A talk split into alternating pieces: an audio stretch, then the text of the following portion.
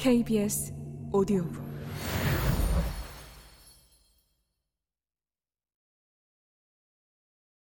스스로 원해서 가는 거라면 상관없지만 가고 싶은 학과가 따로 있는데 울며 겨자 먹기로 선택해야 한다면 너무 억울한 일 아닌가 싶었다.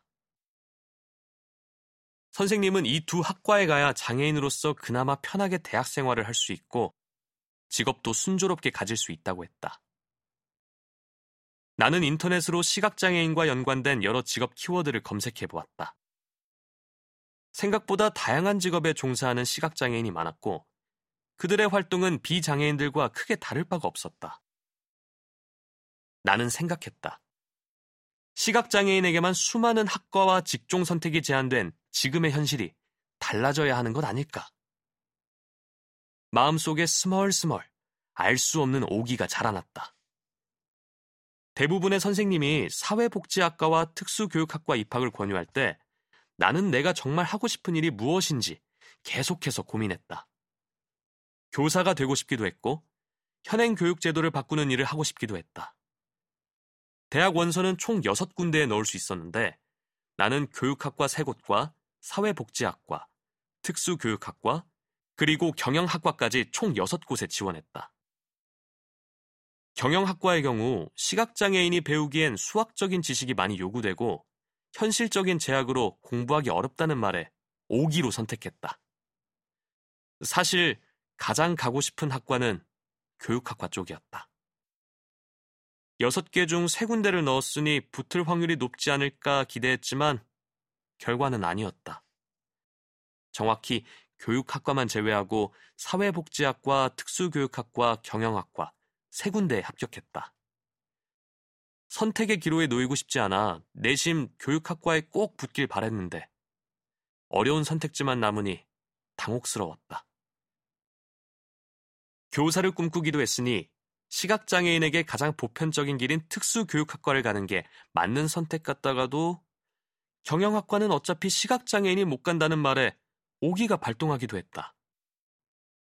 마지막에 마지막까지 고민은 끝나지 않았고 그 사이 많은 선생님과 주변 어른들은 사회복지학과와 특수교육학과에 가라고 계속 설득했다. 하지만 그러면 그럴수록 경영학과를 향한 어떤 끌림 같은 것이 강렬하게 느껴졌다. 경영학과를 가는데 수학이 걸림돌이 된다지만 나는 수학을 좋아하잖아. 그럼 괜찮은 거 아닌가? 최종 결정의 날. 나는 건국대학교 경영학과 입학을 선택했다.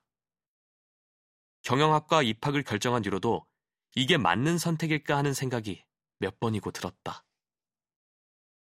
하지만 이제까지 살아온 날들을 돌아봤을 때 인생에서 쉬운 일은 아무것도 없었다. 예상대로 흘러갔던 건 역시 없었다.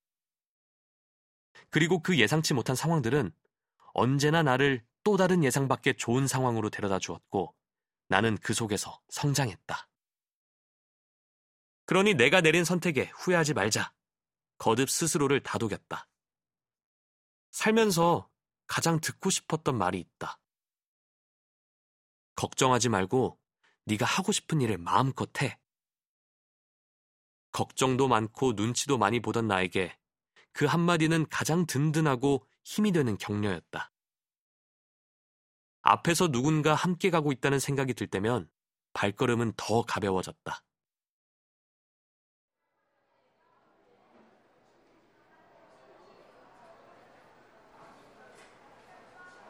내가 느낀 그 기분 좋은 감정을 다른 누군가도 함께 느꼈으면 했다.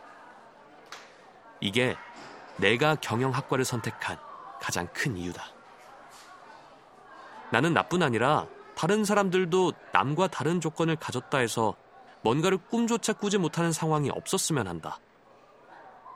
나 하나가 가지 않은 곳을 간다고 크게 달라지지 않을 수 있겠지만 앞서 걸은 한 명이 있다면 그 뒤에 한 명은 조금 더 가벼운 발걸음으로 하고 싶은 것을 선택할 수 있지 않을까?